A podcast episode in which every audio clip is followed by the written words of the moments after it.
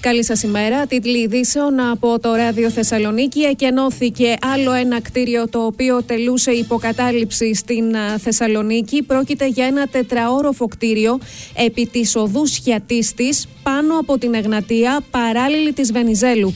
Τελούσε υποκατάληψη τα τελευταία 7 χρόνια. Ήταν γνωστή ως Μούντο Νουέβο.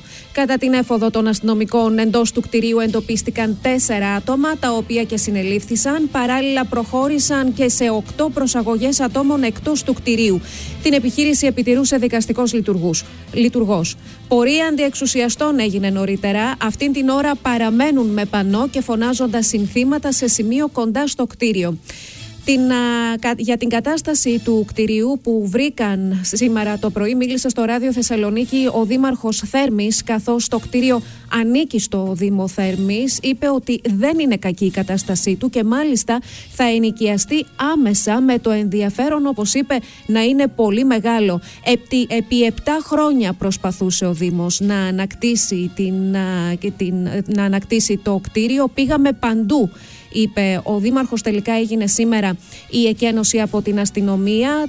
Το κτίριο ήταν δωρεά της οικογένειας Παραμάνα στο Δήμο Θέρμης. Είναι χτισμένο τη δεκαετία του 50.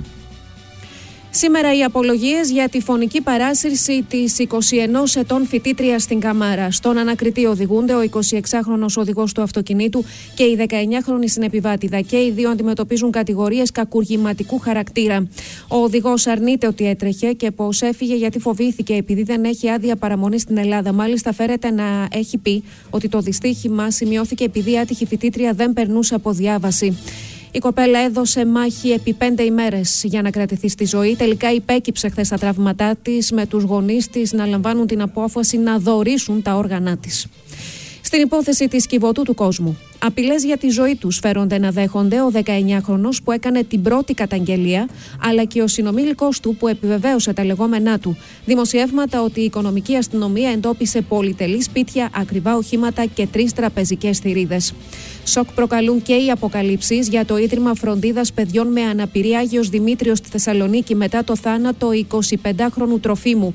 Ο αυτεπάγγελτος έλεγχος μετά τον θανάσιμο τραυματισμό του παιδιού αποκάλυψε παραλήψεις και παρατυπίες στη λειτουργία της δομής και ένα δεύτερο περιστατικό θανάτου, μάλιστα, το οποίο η διοίκηση της μονάδας φέρεται να κράτησε στο σκοτάδι.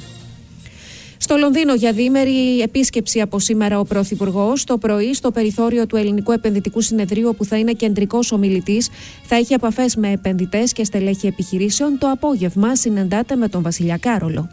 Σήμερα συνεδριάζει η Επιτροπή Θεσμών και Διαφάνειας της Βουλής για την υπόθεση των παρακολουθήσεων. Στο τέλος της εβδομάδας, στο μεταξύ, αναμένεται να κατατεθεί και το σχέδιο νόμου για την ΕΕΠ και τα κακόβουλα λογισμικά. Περισσότερα στο αρθέ.gr.